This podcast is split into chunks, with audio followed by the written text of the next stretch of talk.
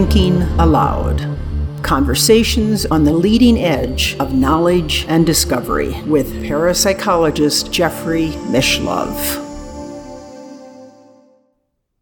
Hello and welcome. I'm Jeffrey Mishlove. Today we'll be exploring psi and the visual arts. My guest is Professor Etzel Cardeña. He is the Thorson Professor of Psychology at Lund University in Sweden, where he is the director of the Center for Research on Consciousness and Anomalistic Psychology. His publications include the books Altering Consciousness and Varieties of Anomalous Experience. A previous interview with Etzel, which I'm going to link to right now, you may find very interesting, is about the landmark paper that he published in the American Psychologist, the flagship journal of the American Psychological Association, in which he surveyed meta-analyses covering 1400 different experiments in parapsychology and showing how they are both very successful and very rigorous. I think you'll enjoy that interview if you haven't already seen it. Etzel is in Sweden and now I'll switch over to the internet video. Welcome, Etzel. It's a great pleasure to be with you once again. Thank you, Jeff. Thank you for inviting me.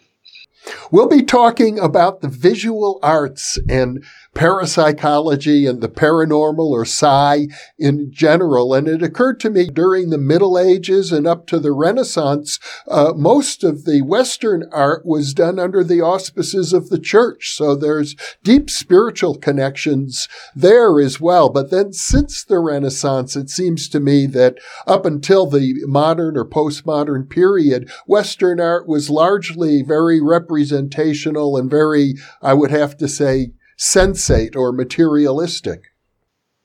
Yes, although I would say that also the medieval art was representational. It was taking women or men and just placing them as saints or the Virgin or Jesus, but it was still, in I think, very clear ways, depiction of something that could be seen in some way, perhaps with some arrangement, with creating a cross, but the people that you saw there were people that you could see every day.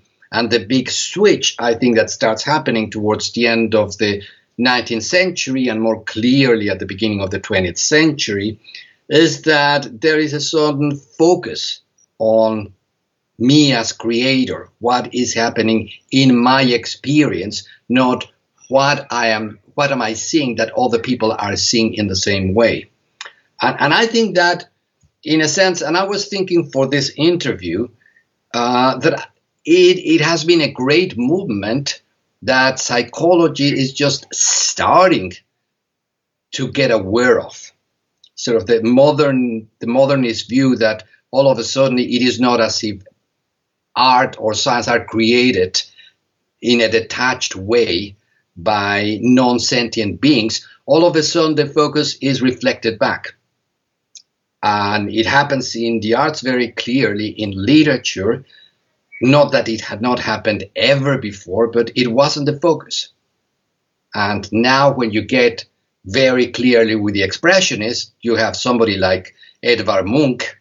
Uh, he is not only depicting women, he is depicting his sensations, his notion that there are flows protoplasmic kind of forces in between the the women and men, sort of the war of the sexes, is not for him just a nice phrase.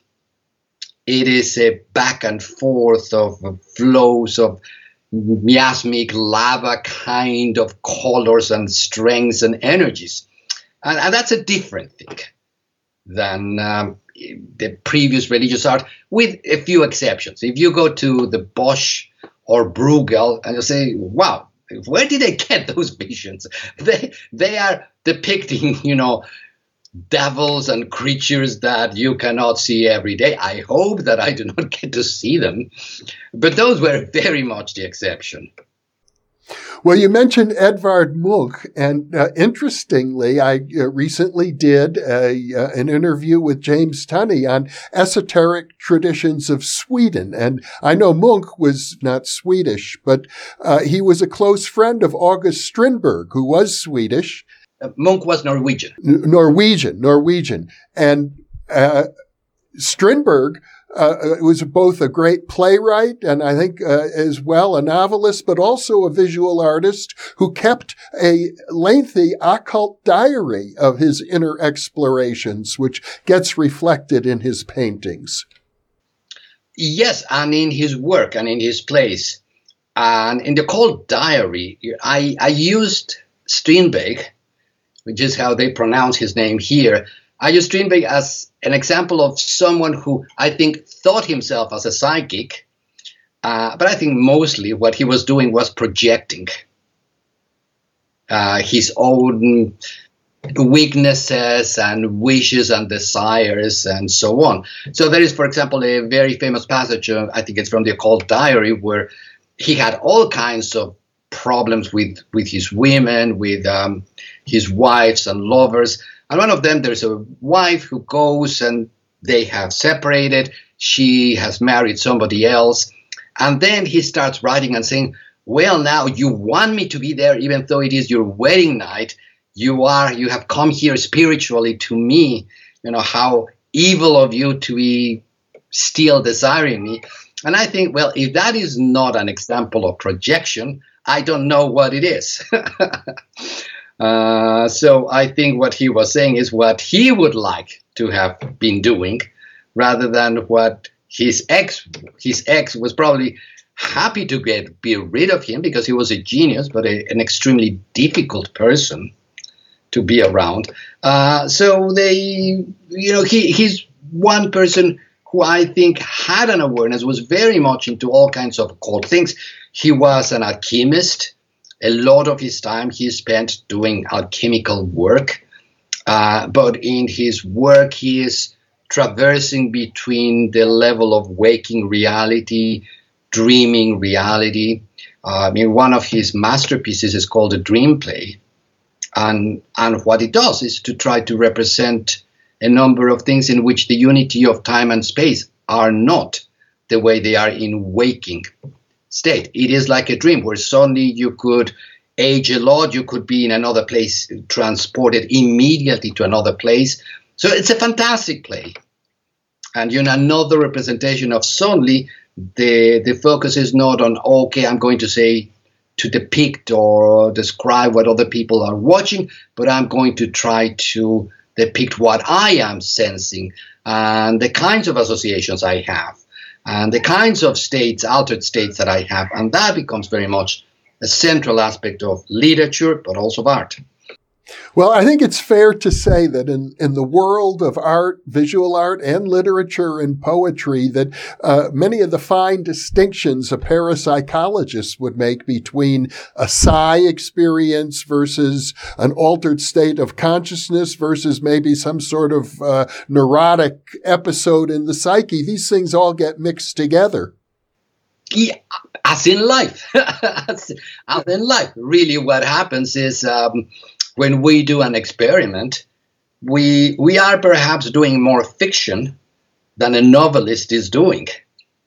Because what does a novelist do? Uh, let's say he abstracts things from uh, all of the vari- vari- variegated sets of happenings and occurrences and thoughts, and just filters it and comes up with something that is very clear and purified.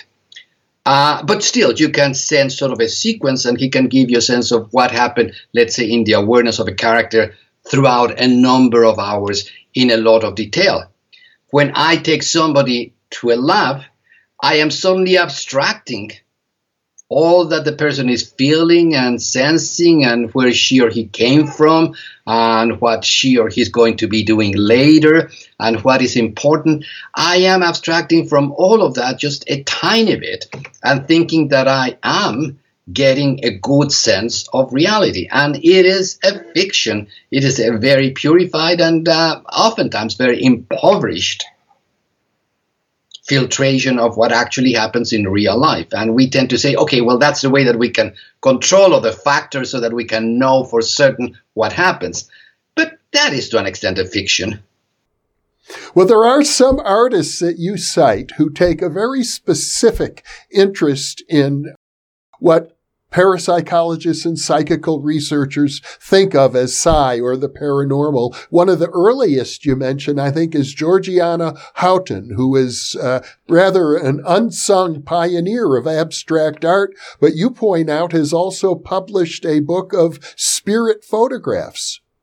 Yes, that surprised me. I became aware of her art just recently, and it was through becoming more aware of the art of Hilma af Klint who has become just well by known.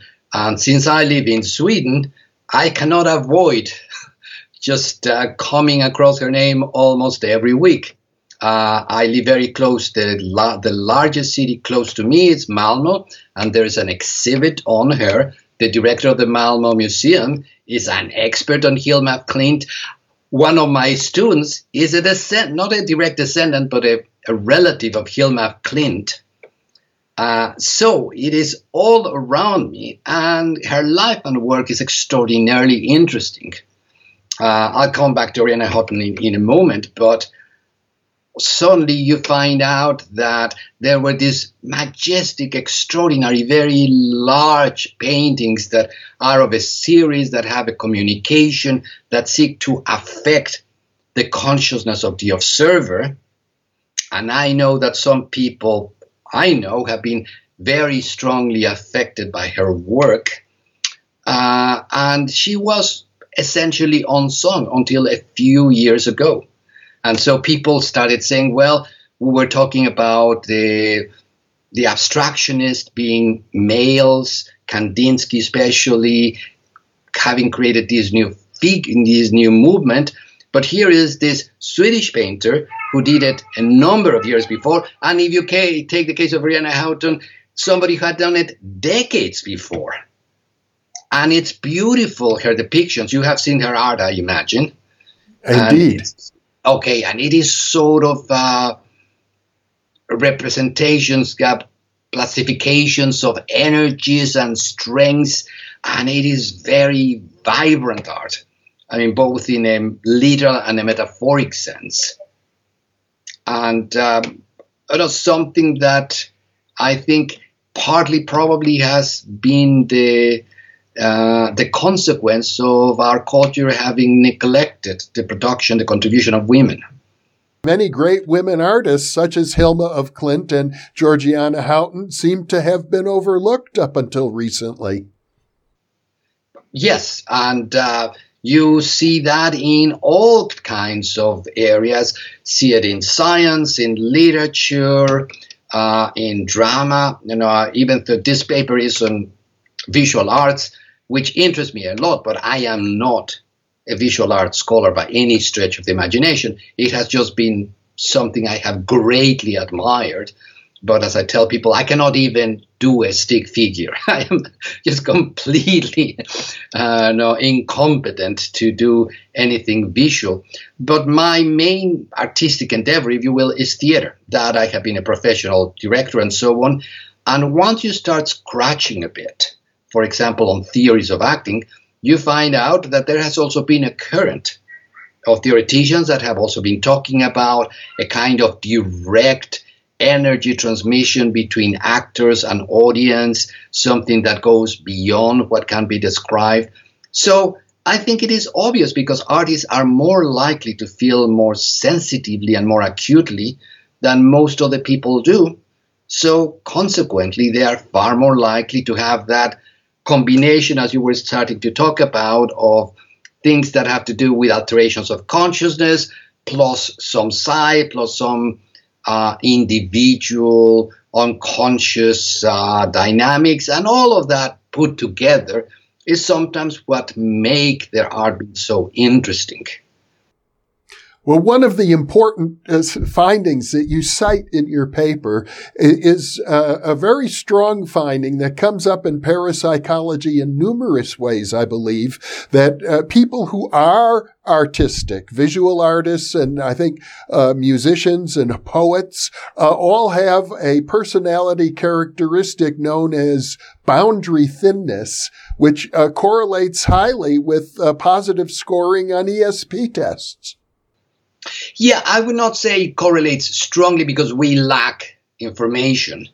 Uh, we have done very little research, but I think it is a good speculation that probably it has a lot to do, and that is, in a sense, what one should expect because a person with thin boundaries, and that is a concept from uh, by Ernest Hartmann, uh, the son of also a very eminent psychoanalyst, and Ernest Hartmann himself a, a very eminent researcher.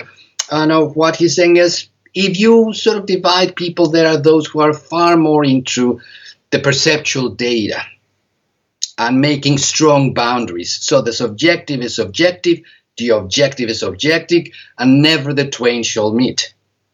And a person with thin boundaries is the opposite. Uh, the boundaries between what is my own thing and the world is is fluid. So reality is creating me and I am co creating reality.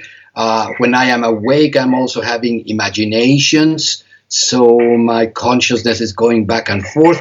So if you take that as a, the parting point that the subjective and the objective are not something that can be separated strongly, then you have there a source for creativity. Because what is creativity? Something that hasn't existed, that is somehow in you, but it hasn't been there until your quote unquote subjectivity makes it become alive, makes it become objective. And so, what is subjective and objective? It is both all, you know, a marriage when you get into modernist art, uh, expressionist art, and so on, it comes to a very large degree when people start questioning that clear, a very strong demarcation between objective and subjective. You know, you did mention in in your paper one study that I found fascinating. If I recall correctly, it was a Ganzfeld study uh, where the probability of success is one in four, and a group of artists took the test and they were scoring at fifty percent, which is uh, double chance expectation. Yes, that was a study by Marilyn Schlitz and Charles Honorton it was done with few participants, but nonetheless, you know, that was strong effect, but it has been replicated. Um, uh, right now, I cannot recall her name, but a, a young British psychologist and parapsychologist uh, also did a study with artists and, and found the same. And Caroline Watt, in a recent study, was using art as one of the filters, if you will, for trying to get people who, who were going to be more likely to do well in a Ganzfeld experiment. And she found a fairly strong result. It wasn't on, on artists, they could be artists or meditators, but again, it is people for whom the quote unquote subjective is real. It is as real as the perceptual data that we can share. And that is what some artists have. There are some some artists, some conceptual artists that I think are as objective and as cold and are perhaps only thinking about what is going to get me a lot of money. But I would say that has been more the exception, at least historically. Well, one of the artists uh, who you write about, a very important figure historically, would be uh, Wassily Kandinsky, who who was very self-consciously involved in uh, esoteric culture, uh, theosophy, the paranormal. Wrote a book, as I recall, on uh, spirituality and and art, and is considered one of the founders of the whole movement of abstract art. Well, he he has been considered the founder, perhaps with later on Klee and so on, but he has been considered the founder, or maybe Kokoschka, uh, until Hilma Klint. Now, some people are saying, well, now what do we do with this woman who was painting this uh, very well done paintings that are not supposed to be depicting anything that we see in everyday life. What do we call her? Can we still continue to be thinking of Kandinsky as the forefather? And I think, in a sense, it is silly. One should think there are probably things that were in the air that a number of people were getting into, but it is important to give credit to to a variety of forebears and not only to male. But yes, indeed, you're right. Uh, of the spiritual in art of Kandinsky has been extremely influential. I know I, I still have been carrying a book that I bought in Mexico decades ago.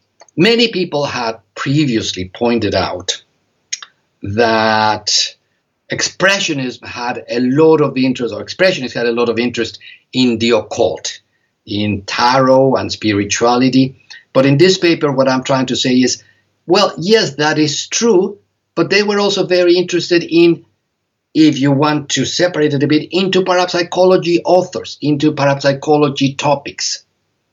And that is not exactly the same because Kandinsky, yes, is interested in theosophy and Steiner and so on, but he was reading psychical researchers. And in a footnote, he's talking about scientists, mainstream scientists, who were doing psychical research, and he mentioned seven of them.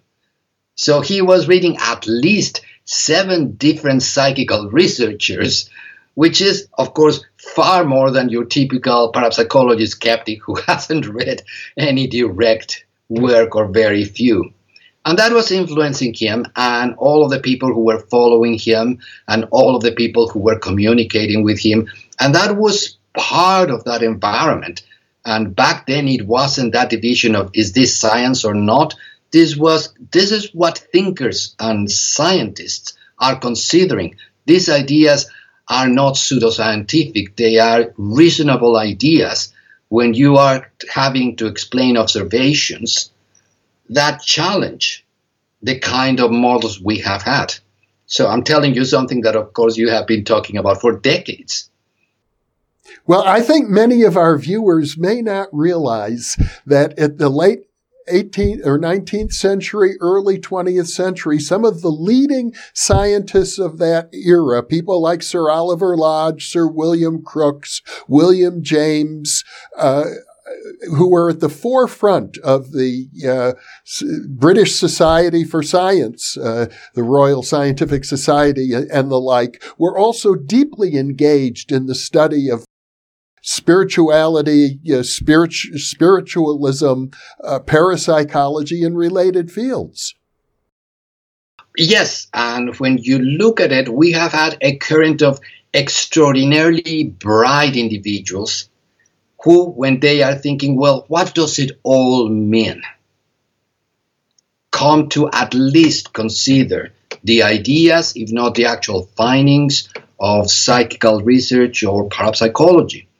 And when I talk about extremely bright people, I do not only mean scientists, but I also mean some scientists. So there is a link that I'm sure you know where I have been listing literally hundreds of very distinguished people who are dead now, except for a couple of Nobel Prize winners.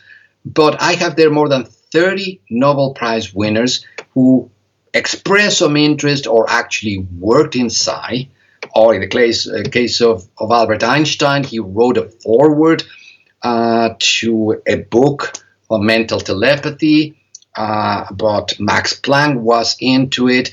Many other very distinguished people have been working at it. And that is something that unfortunately we haven't been saying enough. Because even when people say, okay, well, at the beginning in the at the founding of the Society for Psychical Research, we had Thomson, we had Lord Rayleigh, uh, Nobel Prize winners. It seems as if, well, back then, perhaps, they did not know better. But now, now that we know better, no one who is serious really considers parapsychology or psi phenomena as something that is at least plausible. And that has not been the case because in that list, you see people throughout all of these decades, very eminent people who have been creators of a number of different new technologies.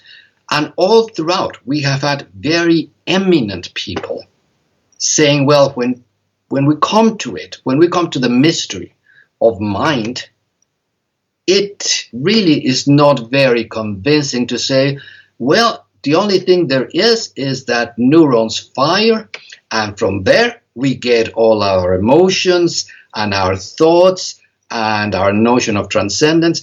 That hasn't been ex- very persuasive to very bright people.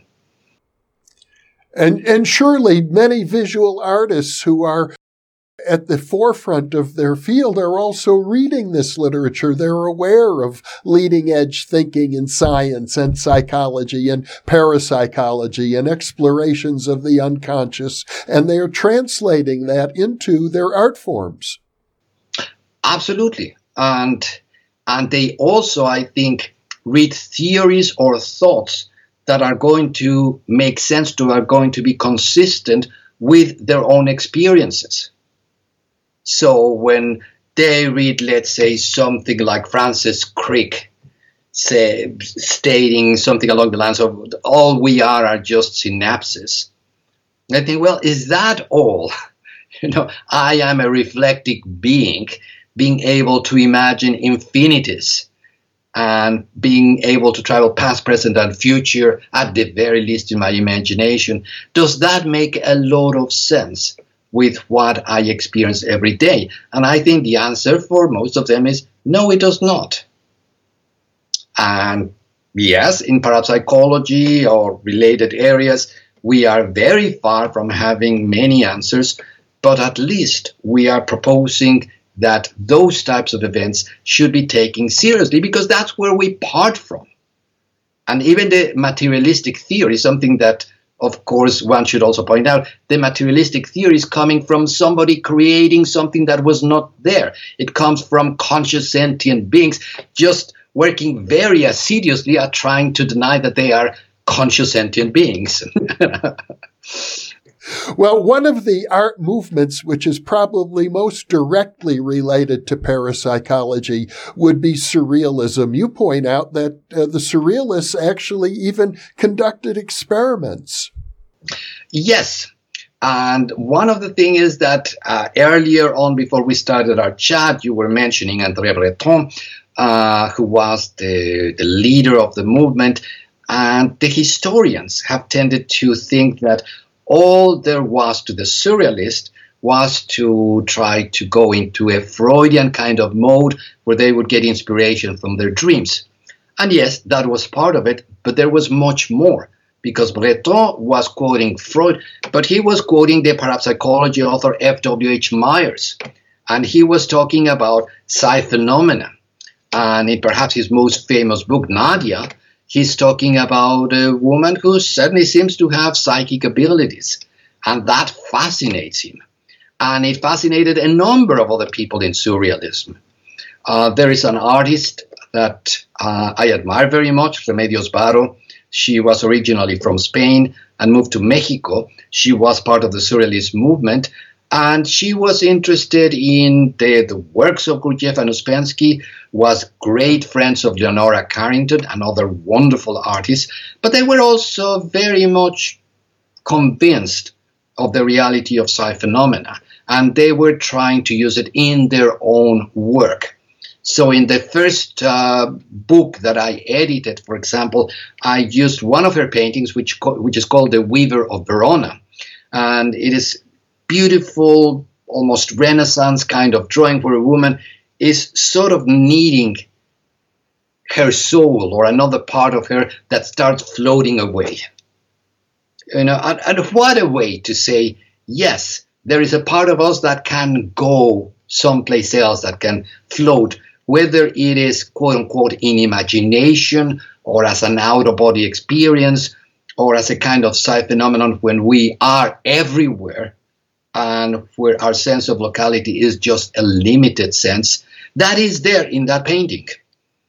So it, it was part. There is even an anecdote, and I talked to the biographer um, of the surrealist Robert Desnos, uh, who ended up being in a concentration camp, Nazi extermination camp. I think it was Auschwitz. Um, I'm not 100% sure, but he ended up being there. And the anecdote was that they were supposed to take them to be shot, to be killed. And uh, as he, he said, Well, I'm going to read the poem of one of the other prisoners.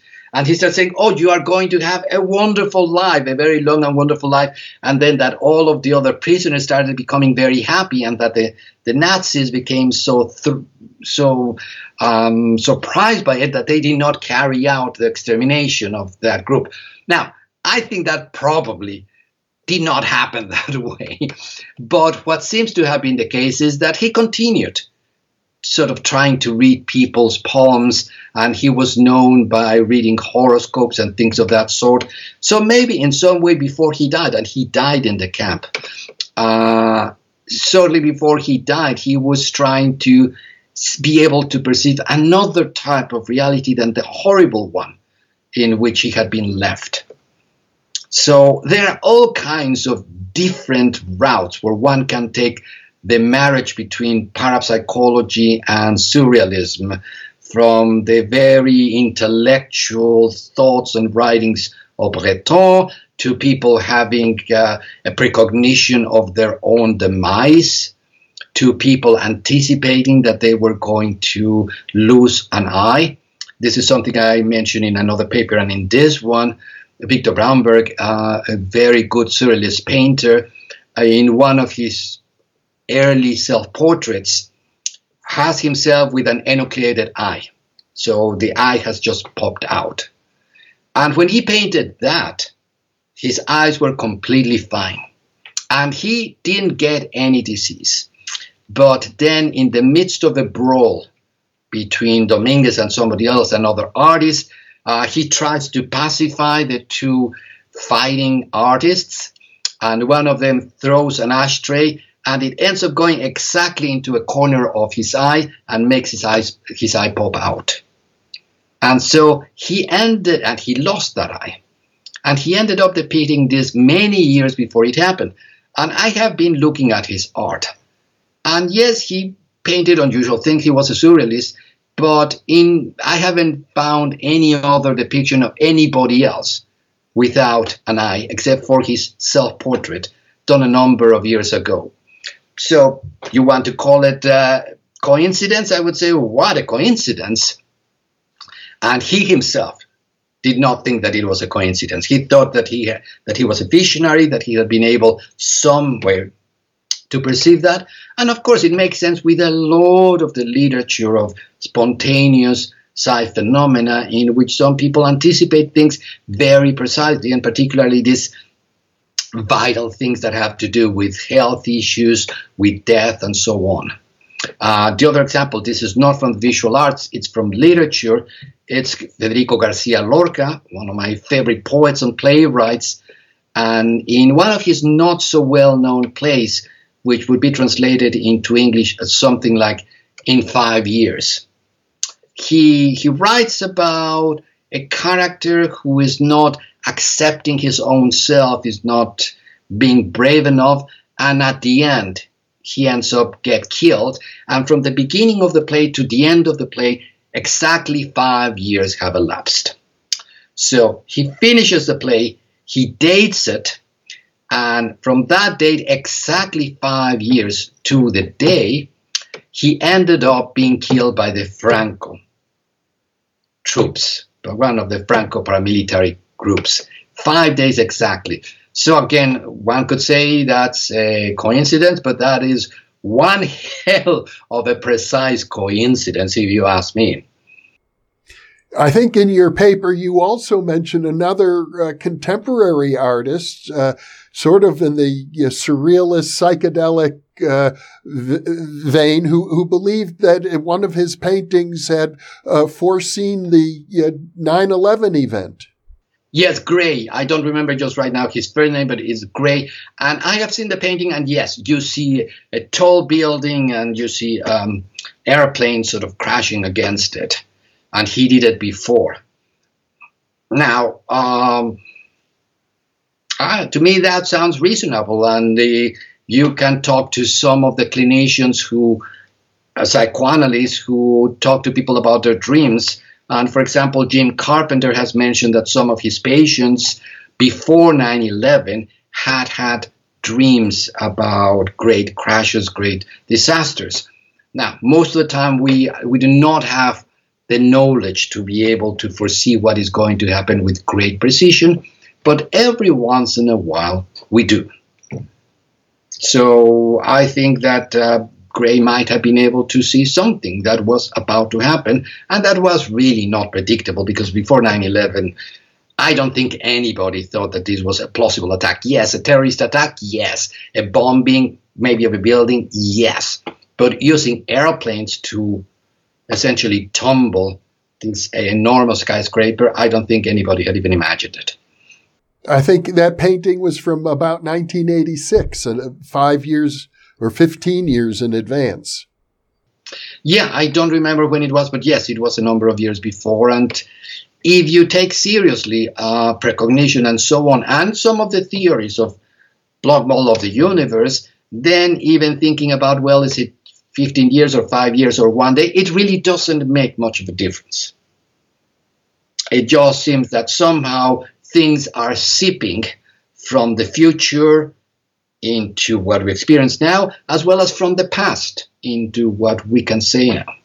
There are some artists who very self consciously uh, develop works of art based on the findings of parapsychology or paranormal events such as those related to spiritualism. You point out, for example, the book by uh, the renowned fine art photographer Shannon Taggart called Seance, in, in which it's, it's an in-depth exploration of the spiritualist movement with photographs of uh, mediums in trance and uh, other photographs, some collected historically, some actually taken by her, of ectoplasm emerging from uh, spirit mediums. Yes, and that, and she did it. I read the book, and it is fascinating because she's saying that at the beginning she thought this was going to be a, a small uh, detour from her mainstream photography, and many years later, she's saying, Well, I have seen things I cannot explain. And I'm sure that she could say there were things that I could explain that probably did not persuade me, but there were things that that she could not explain, and it partly came from, I think it was a cousin of hers or so, who had had a reading, a very precise reading somebody who had told her uh, some death as well in the family that was very accurate. So you have Taggart, you have more recently a number of great exhibits in some of the most renowned museums in the world where you have had artists have this as content of what they do. Susan Hiller, uh, who is the the object of another article in the same issue in which mine came out by Anna Iribarz. Um, uh, she she was in the Tate Museum, in one of the Tate museums, which is, I think, the most important modern art museum in the United Kingdom. And she had a very large exhibit, and she did all kinds of uh, interesting inquiries into whether people could have shared dreams across distance. Uh, she used uh, what people may be saying about possible telepathy. So this for her was part and parcel of life, which of course it is. You know, once we do not think about, well, I'm doing research about this, I am being the author of this, this is the reality for many people. So why should it not be one of the main contents of what artists want to depict when they say this is what life is all about. The Metropolitan Museum had the exhibit on the uh, seance photographies. The Pompidou Museum, um, I would say, quite likely the most important modern art museum in France, had an exhibit on psi and art.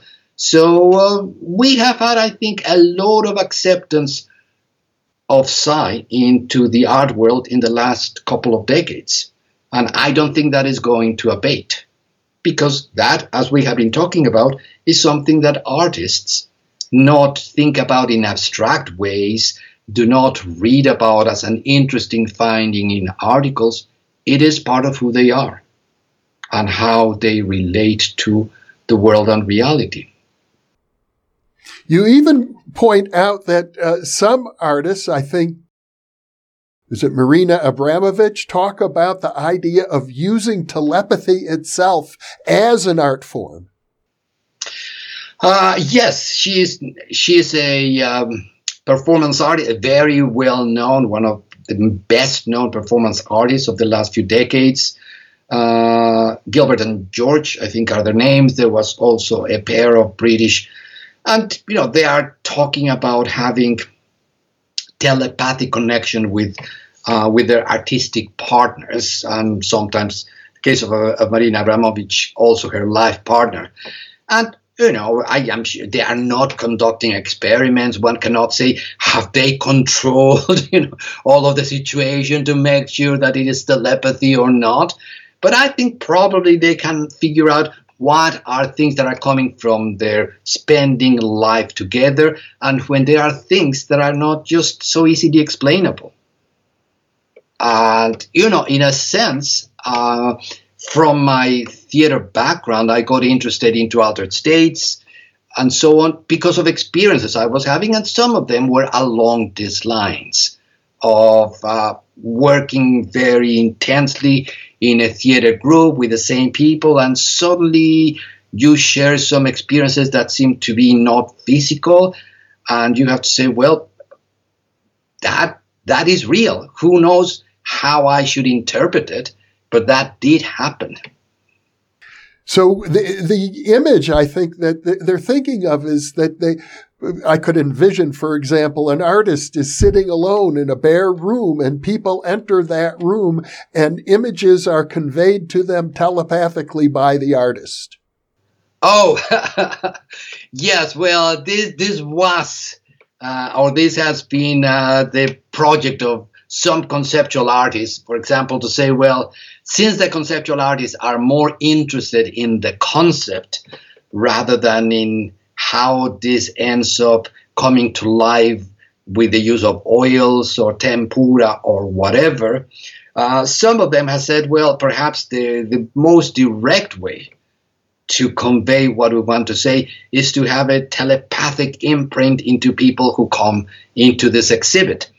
Now, you know, I do not know how how successful they were, uh, and I imagine that it would be perhaps a mixed bag because when things have happened to me in my life that I felt were more interesting, I was very much in the midst of being very intensely engaged in what I was doing. So let me give you an example. Again, this is not control research, but in a theater group, I recall that uh, I was uh, working with, uh, among other things, a Japanese martial artist and and a Mexican director, theater director, who later became very famous. And one of the, the exercises was that the Japanese martial artist would be in the center of the group, and we were just surrounding him. And he has his kendo, his, uh, and he would bump us on the head unless we lifted our hand before by sensing that he was about to hit us. So we had to anticipate somehow that he was going to bump our head. Now, before you think, oh, well, you know, that's very easy to do, so you lift your hand all the time, except that if you lifted your hand and he was not thinking of hitting you, then he would hit you. And I recall because I did the same kind of experiment with two different theater directors, but with him, uh, we we did not get along well. That that uh, it was very clear to me. And I remember the day when he first did it. I was feeling sort of very clean, not having a lot of monkey mind or not having monkey mind. And I was thinking, no, today, no, you're not going to get me. And he didn't. So I did lift my hand a couple of times and I didn't get bumped and I did not lift it at another times and everything was fine. There was another time when I remember I was tired. I was feeling not in the same space of I, I was just feeling hurts and stresses in my body and so on. And I got bumped. I got bumped more than once. But what was interesting is that, in a sense, our training was try to become more sensitive. Again, was this telepathy? Was this sort of hearing how he was turning? In a sense, who cares? Because in life, you get a mixture, I think, of sensory and non sensory information we tend to want to split it out in experiments, but in real life, you just get a cocktail of things, the same as in art. Well, it strikes me, Etzel, that in uh, the distant future, let us say hundreds, maybe a thousand years from now, uh, parapsychology might move from being a fringe science to being right at the center of our cultural identity. And when that occurs, it will affect the arts, it will affect theater, it will affect music, it will affect all the walks of life. And the sorts of things we're discussing today are, in a way, to me, intimations of what is yet to come. Well, I only go with you part of the way because I think it, is, it has already happened. Because I would say what this paper and what it refers to shows is that it has already become not the central part of aspect of art, and I don't think there is, and I don't think that size should be the central aspect of life because there are many other things that are very important compassion, uh, ecological aspects, uh, trying to live fairly, uh, not abuse other people. There are many, many, many things that one could say, hey, that should be the central aspect. Caring for children should, you know, you, you could have a long list. But let's say, instead of say, saying one of the things that that nurtures. Mainstream, I would say it hasn't happened in science yet. Let's hope it will. But I would say it has been happening in art, particularly in the visual arts. Uh, so I would say maybe we do not need to wait for a hundred years. It has been happening. We just need to open our telepathic eyes more uh, and realize that it is there. And in literature, you will find that it is there. And as Jeff Kripal was been talking about, even in just popular culture, it has been there. So it is mostly to rescue it and say, this is part of who we are. Well, Etzel Cardeña, this has been a fascinating conversation. I'm so delighted to connect with you, and I'm looking forward to the second paper that you're planning and uh, a future interview with you as uh, things move forward. Thank you so much, Jeff, and may you and uh, your audience listener stay safe. Uh, this year, let's hope, will be a more generous, giving, and fruitful year. So be well, Jeff. Etzel, thank you for being with me. And for those of you listening or watching, thank you for being with us.